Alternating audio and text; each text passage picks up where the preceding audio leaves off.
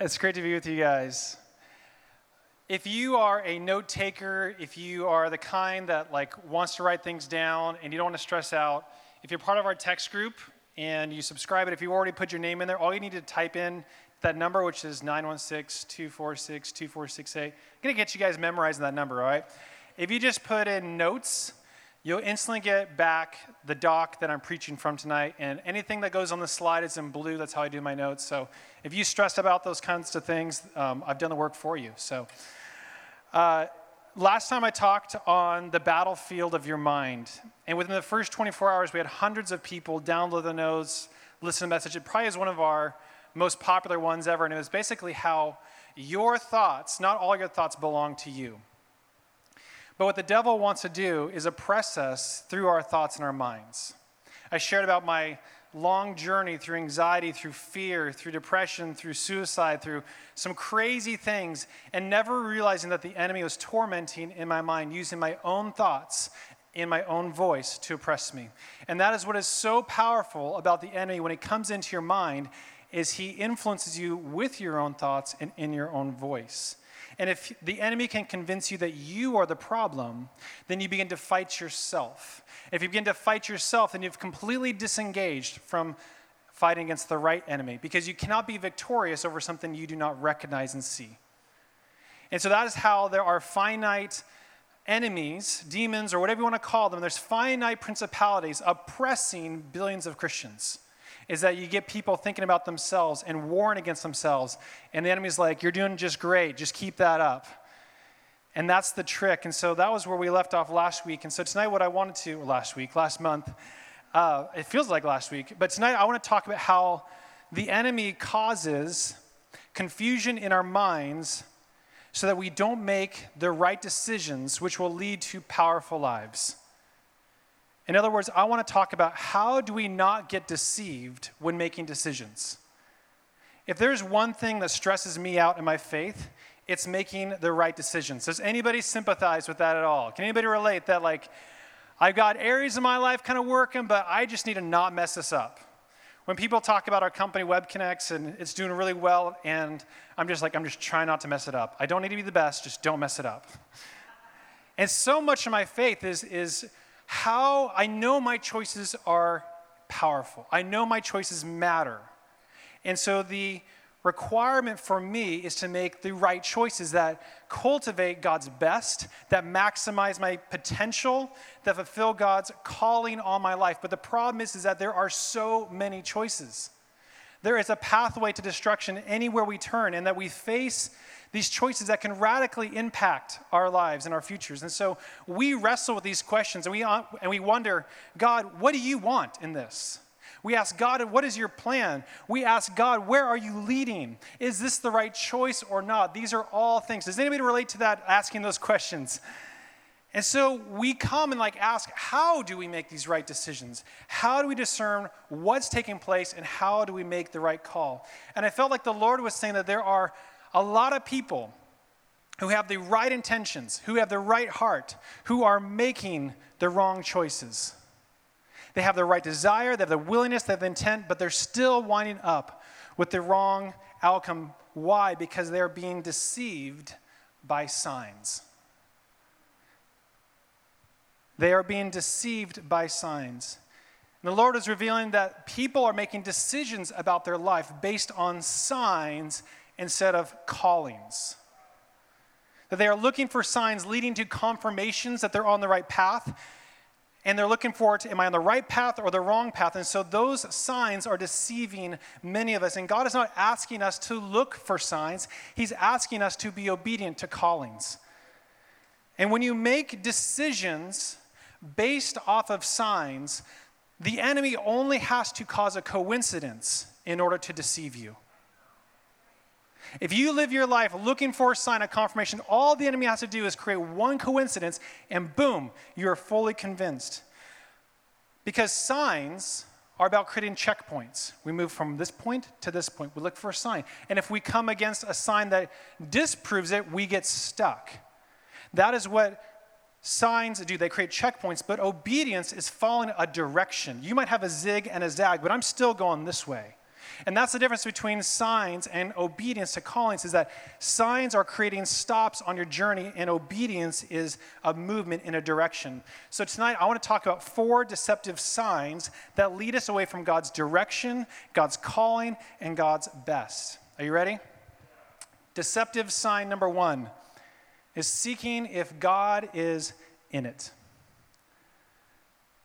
Deceptive sign number one, seeking if God is in it. Now, this question, I hear this all the time. I don't know about you, but this question is governing if we say yes or no, if we stay or leave, if we feel we're going in the right direction or if we're in the wrong direction. We ask, God, are you in this thing? And here's how it sounds.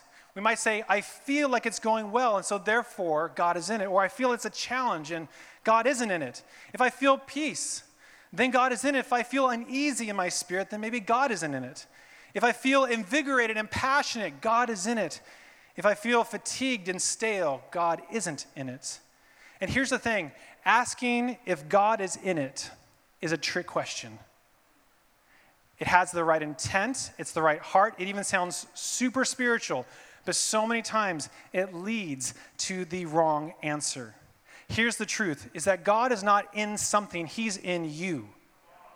God isn't in this, should I take this career or that career? He's in you. We need to get rid of this idea that God can be in a situation or not because God is in you. That is the best place, the most holy place He can occupy is actually in you.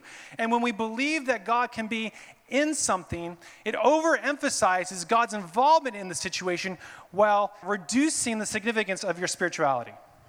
It will overemphasize God's significance in the situation while under spiritualizing you. Does that make sense?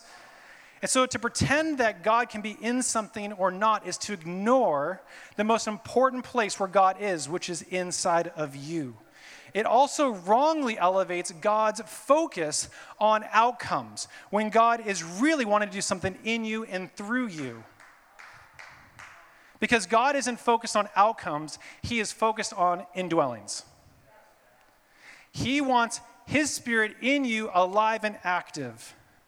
Because when you get involved, He gets involved. We don't need to ask if God's in something. If we're in something, He's in it because He is inside of us. And so you bring God to every situation. The moment you get involved, God's involved there. So God is in you, and therefore you're in it, and therefore God is in it. So the very first thing we need to do to avoid signs that deceive us is to begin to place God's involvement on these pedestals in these situations when He's like, I'm in you. Wherever you go, I go. We bring the kingdom to every situation we have. And so, conveniently, when we ask if God is in something, it reveals deceptive sign number two, which is did you notice? An experience. We're assessing if God's in it. If I feel something, something, something, then God is in it. We notice that our feelings is so often the key word in how we make decisions. And that is deceptive sign number two feeling peace. I'm going to upset some of you guys. Don't rely on feelings for your direction. Feelings are great companions, but horrible guides. They are meant to be with you, they're not meant to guide you. And most importantly, they are unreliable indicators of God's direction for your life. And you'll be most susceptible to the enemy's schemes and deception when you live your life according to feelings and you make your decisions according to feelings. Because we're called to live by faith, not live by feelings. Amen? When you live by feelings, you will have a different calling every other day. All I need to do is to turn on the radio and I feel like I'm called to politics. All I need to do is write my income tax check and all I want to do is create a new tax system. Like our feelings are so fickle. The weather, the relationships, who's doing something on Instagram? We see someone who's making a lot of money, we're like, oh, I just feel called to that. Amen. And I remember in 2006, 2007, for those of you who may not remember, that's when the whole economy like wet the bed. And I had a business that was helping other people start businesses.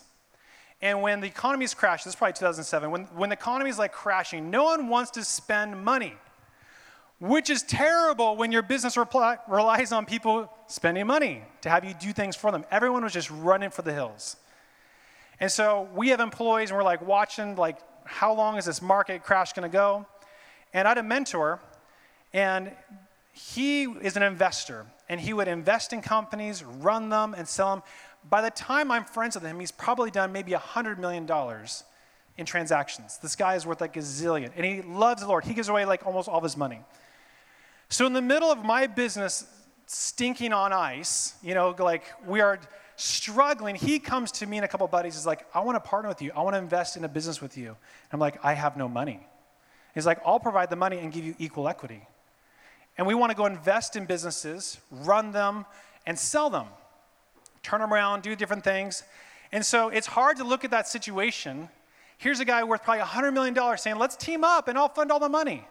And we're like, oh, yeah, um, I need to pray about it. Uh, he said yes. How many of you have prayed, God, do you want me to be rich? And never came back with an answer of no? It's kind of like doesn't happen, right? And so Camille and I, like, we go on a walk. I remember the park we went into and I talked to my parents, and like, you know, I'm really trying to give it the Christian try. But as I'm watching our mortgage payment go late and late and late, I feel so confirmed. I feel a peace about being rich. I feel a peace about jumping on with this guy and this business. And that ended up being one of the worst decisions of my life. Spent three years, it was an utter failure, tens of thousands of debt dollars in debt. It was an utter failure. But I felt peace the entire time. How does that work? Here's what I've learned is that feeling peace is not a biblical indicator for God's direction. Feeling peace is not a biblical indicator of God's direction. Now, I need to put an asterisk here because some of you guys might write me a feisty email and say, well, what about this? All right.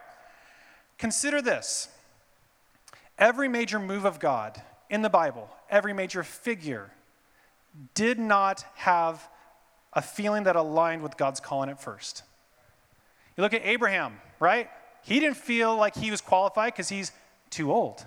Moses didn't feel qualified. Why? Because he couldn't speak well. David didn't feel like he was qualified because he felt that God abandoned him. Mary felt like it was impossible to give birth to a virgin. John the Baptist felt unqualified to baptize Jesus. Peter felt like he blew it. And Paul felt unworthy to be called an apostle because he persecuted the church. Here's what I've learned is that the Bible tells us to work out our salvation with fear and trembling.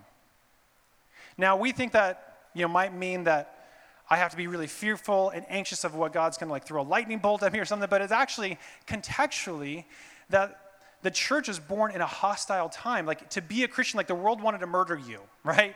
And so that passage to work out our salvation with fear and trembling means like it is high stakes out there. It's high stakes in the kingdom. And so when God calls us, we don't get the privilege of deciding that we have to feel peace before He calls us. Peace, I have learned, is something that follows obedience, not something that precedes a decision. And there are a lot of people out there that are missing their calling because they are waiting for the experience of peace, not realizing that obedience is what's required, and then, then peace will follow. That they're waiting, like, God, I'll do my calling as soon as I feel peace. And that's just not the biblical model. What's the point? Is that God is not checking your feelings before creating your calling. God is not checking your feelings before creating your calling. He calls us, and then He lets us sort out how we're doing with the feelings. And He administers peace as we follow obedience. Obedience wouldn't be so hard if we felt peace before obeying. Obedience is so hard because we don't feel peace when we have to make the decision. And so to live by faith actually implies that you'll have to live in such a way that defies your feelings. That you have to say, My feelings aren't in charge, my future, they're not in charge of me. And so I begin to live in defiance of my feelings. My feelings don't get to tell my calling what to do, my calling tells my feelings what to do. And so to live by faith means, by its very nature, that you're probably freaking out inside. If you don't get nervous from time to time, I would suggest that you are living a very safe life. If there's nothing that gets you nervous or has you know an intensity of like a gravity of oh my gosh i'm going for this if you don't experience that once in a while you're probably living a very safe life because safe lives will never change the world if it's your desire to make impact in the world, you have to depart from this privilege of saying, I get to feel comfortable, because the two are incompatible. And so, making the right decision requires us to do it in faith. And if we're going to do it in faith, that requires us to bring our feelings under the submission of the Lord Jesus. Amen? Thank you. I love Caleb. He's always the encourager in the audience. You guys are doing okay, but he's like killing it. And it's funny, a month ago, I was feeling this unexplained exhaustion, this unexplained, just weird heaviness on me for no reason at all. I was like, life is great. Everything is amazing. And I've lost the zeal, I've lost the enthusiasm, I've lost the passion for a lot of things I love. And my wife's like, what can I do? I was like, I don't, I don't think anything. I think it's just like an attack. Like, my situation, my circumstance has no relationship to my feelings.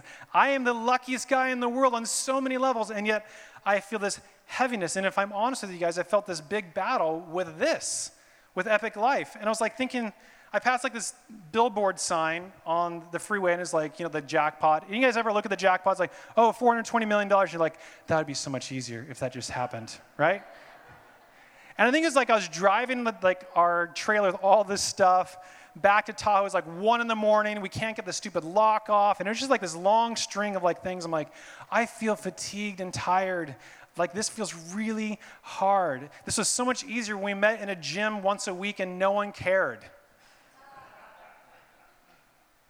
And there was just this heaviness. I couldn't explain it. And maybe it's because the stakes weren't as high. Well, now the stakes are high. Every single week, our little posts, you probably get them three times a day on specific intervals. They're reaching a half a million people every week. It's crazy. I feel the significance of you guys here. I want the food to be good. I want those things to be bright. I want all these things to work. But I lost this excitement for it. And it felt really hard, like pulling this really weird weight that didn't have any explanation, had no justification. And so when you feel those feelings, it's really easy to begin questioning God's direction when things get hard. When things get difficult and not fun, our very first thought is, God, what are you doing? And that's because our expectations for God's direction lie to us. We have an expectation of how it's going to go when God is in something, when He's leading something, when we've chosen the right path. We have an expectation of what that feels like, how that goes. And that is deceptive sign number three expecting effortlessness.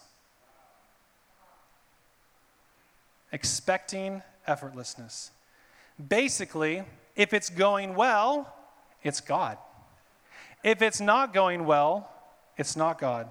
Now, if you know anything about me, my theology is really simple God is good, the devil is bad. The end. That's probably 90% of my theology. And I don't believe God sends storms to you to teach you. We're supposed to rebuke storms, right? Like we're supposed to take authority over the darkness. Like, so God is not going to part of darkness to teach you something. I also don't believe He brings suffering into your life to build faith. I just find that if we were to apply that to any earthly father, like that father be in jail, couldn't like visit his children, things like that. And so I believe all those things are bad theology. You guys have heard me talk a ton about that, I'm sure. But what can happen is when you believe so much in God's goodness you can mistakenly associate God's direction with easiness. When you believe God is so good, you can mistakenly associate God's direction, his leading, with easiness. God is good. And so, unless it's easy, it's not God. The devil is bad. And so, if it's hard, it must be the devil. Damien Giacchino said this so, brilliantly, I'm still mad at him for authoring this quote. He said, Not everything easy is from God, and not everything hard is from the devil. So good, I could end the service right there. And so often, when we are assessing God's leading, we are largely basing God's direction based on how easy it is. There's a direct correlation to what we think God is leading and doing with how easy it is. If it's easy, God's in it. If it's difficult, it's the devil. And we are unknowingly using comfort as the confirmation of God's direction. That's what it's revealing. Now, if the Apostle Paul had that same logic where everything good is God and everything bad is the devil, uh, if he would have had that logic, he would have encountered his first beating, his first shipwreck, and he would have gone back to the other disciples and be like, you know, I just feel like I'm in a different season now that I, I can't continue in this. Um, you know, I just don't have a grace for, you know, this persecution right now.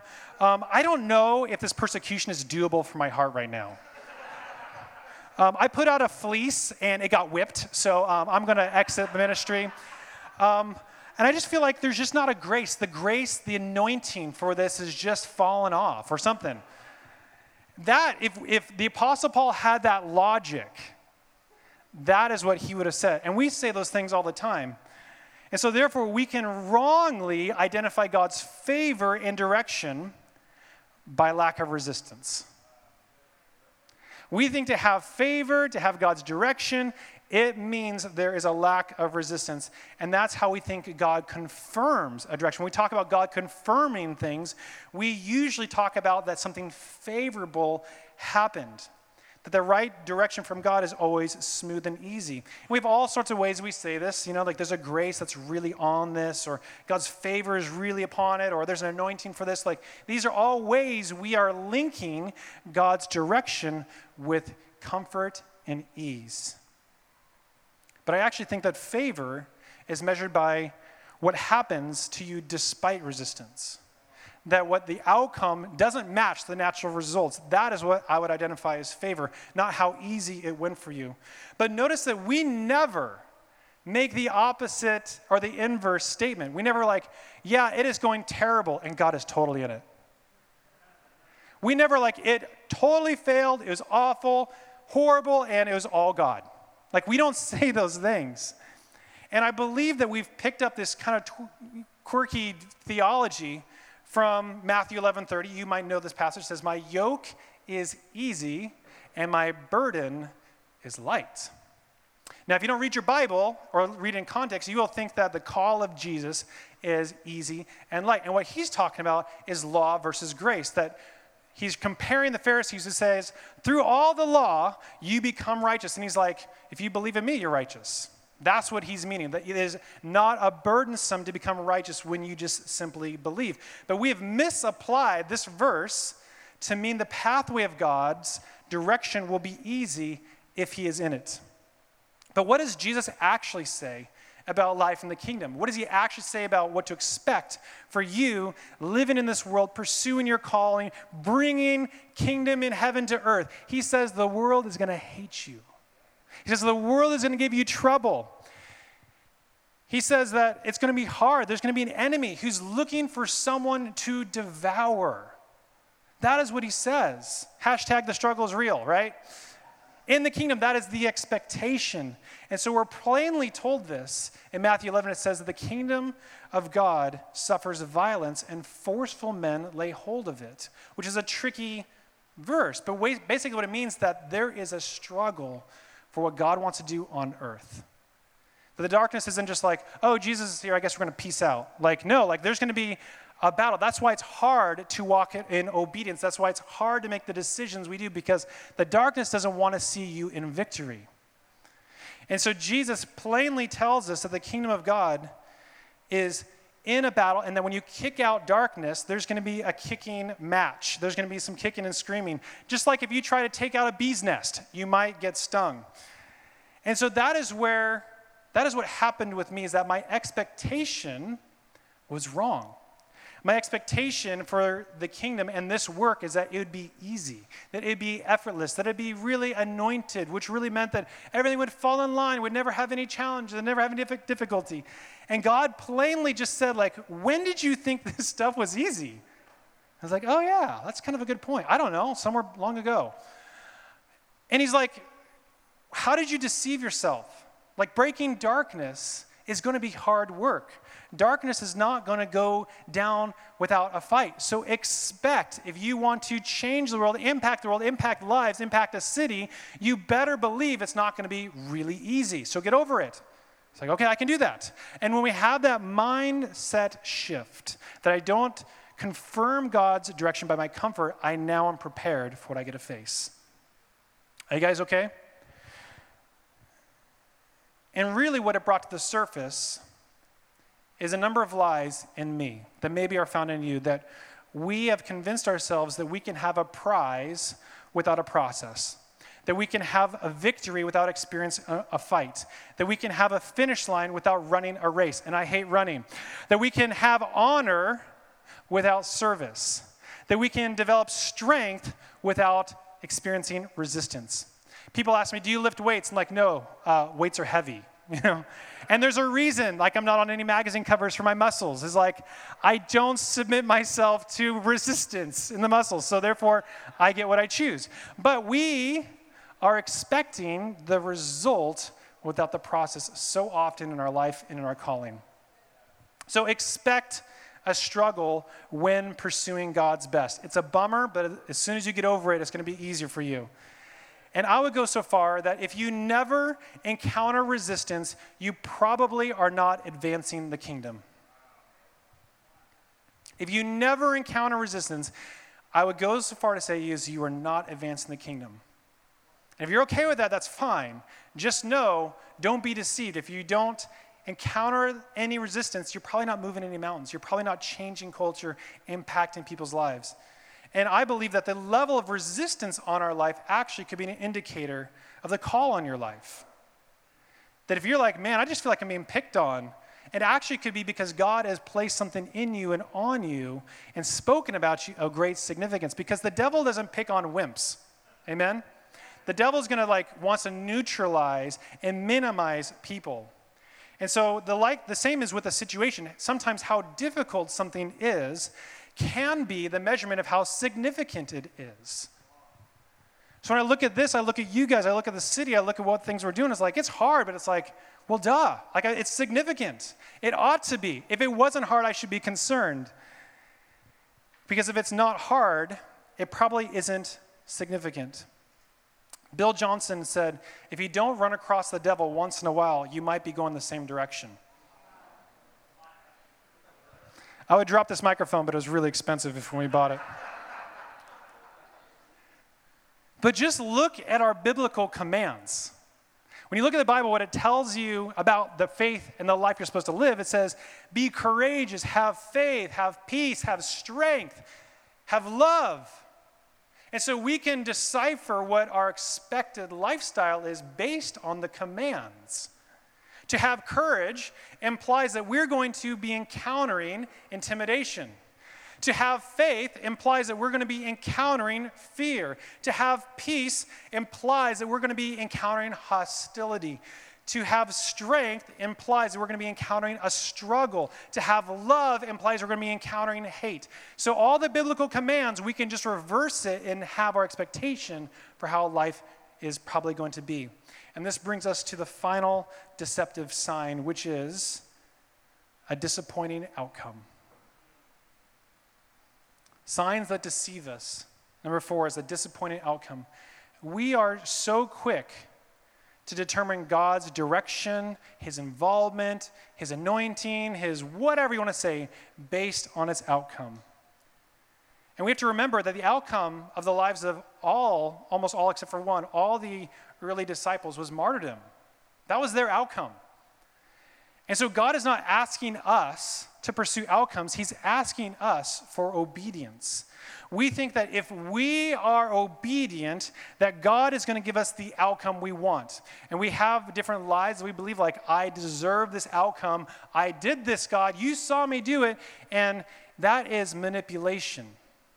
When we ransom our obedience in result for a secret desire or secret expectation for a result, that is manipulation.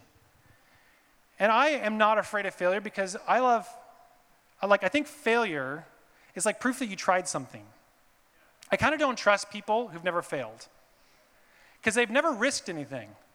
And if they've never risked anything for themselves, why would they risk something for me? That one was for free. But Jesus said, Go out into all the cities. Remember that? And he said, If a city doesn't receive you, shake the dust off the feet, implying that the kingdom is not going to always have the outcome that you desire or you want. And just because something doesn't work out doesn't mean that God was against it. We will link failure based on God's preference. It failed, and so therefore God was against it. That investor that came to me had nothing to do with whether God was in it or not. I completely left my calling and said, I'm going to try and fit a round peg in a square hole and pretend this is going to work. And I was completely disobedient to what God had already revealed to me as my strengths, as my calling and everything. I got totally like hijacked for this other thing. Doesn't mean he was against it, I just acted stupidly. And so just because things don't work out, we can have this, this declaration of what God wanted to do there. But we have to realize, and this is going to ruffle some theology feathers, that God doesn't always get what he wants. We know this from 1 Timothy 2, 3, and 4. It says that God wants all people to be saved. Is all people saved? No. But that's what he wants. So there's a difference between what God wants and what happens. And we live in a world where God commands us to cities and then he leaves it to the cities to reject or accept. And he's okay with the outcome because he is calling us to obedience, not to outcomes. And when you walk in total obedience, you are not guaranteed of the outcome that you want. You get to break those two connections. The right decision will not always produce the right outcome that you think is right. We have to remember that Jesus was fully obedient, right? Fully obedient, Jesus. He couldn't do miracles in his own hometown. Jerusalem didn't repent. His followers abandoned him. His friends betrayed him and denied him. If Jesus worked at a church, he probably would have been laid off because of what happened in his ministry. He had unsuccessful outcomes by many standards that you look at. I feel like Jesus is showing us that you can have total obedience and have a disappointed outcome. And you still get credit in heaven because you're obedient. God is not saying, well, you talked to that person about Jesus and he didn't get saved, so, you know, we, we don't do partial credit. You know, like in heaven, you get the full credit. Obedience is fully rewarded despite the outcome. And we can have boldness, we can have utter faith, knowing that we can step out if we're obedient, that God rewards us in full despite the outcome. That's all that matters. And so we can get so fixated on our calling about the destination. We think about the results, we think about the destination, we get so fixated on that. That's our metric for success. And God is passionate about developing us in the journey. We want the result, and God is looking at what's happening in us as we go there. Let me say it this way what God does in you during your journey and on your journey is more important than the destination. What God does in you on the pursuit of that destination is far more valuable than whatever end result that we want. His focus is always on you. The call of God on your life should have no bearing on this situational outcome or that situational outcome. If one person showed up tonight, it would be the flesh to say, like, this is a terrible idea, God's not in it. But we cannot allow outcomes to determine callings. We allow to have callings to inform our obedience and follow a life of faith that defies our feelings. Amen? So let me summarize this for you. If you want to experience God's best in your life, if you want to experience God's fullness, His capacity of you maximizing your life in Him, if you want to experience the greatest potential you have, then we need to be people who make really good decisions with our life. We have to know that our decisions matter. But it also means that we need to make the right decisions, and we can be easily deceived by first always thinking that we have to ask and identify if God's in it. We don't have to do that because God is in you. You bring God to every situation. We can also be deceived by seeking out peace, that God doesn't consider your feelings before issuing your calling. We do not look for peace as the starting pistol for our life, we look at it as the reward from obedience. The third is that we have to stop expecting effortlessness, that we have to anticipate that things aren't going to go well time to time. And it does not mean that God's against it, because God is for us, not against us. And we're not promised any result. And that's the fourth is that we have to rise above disappointing outcomes because God is bigger, his call is greater in you than any disappointment you can experience situationally. Amen? I'm going to leave it there. I love you guys.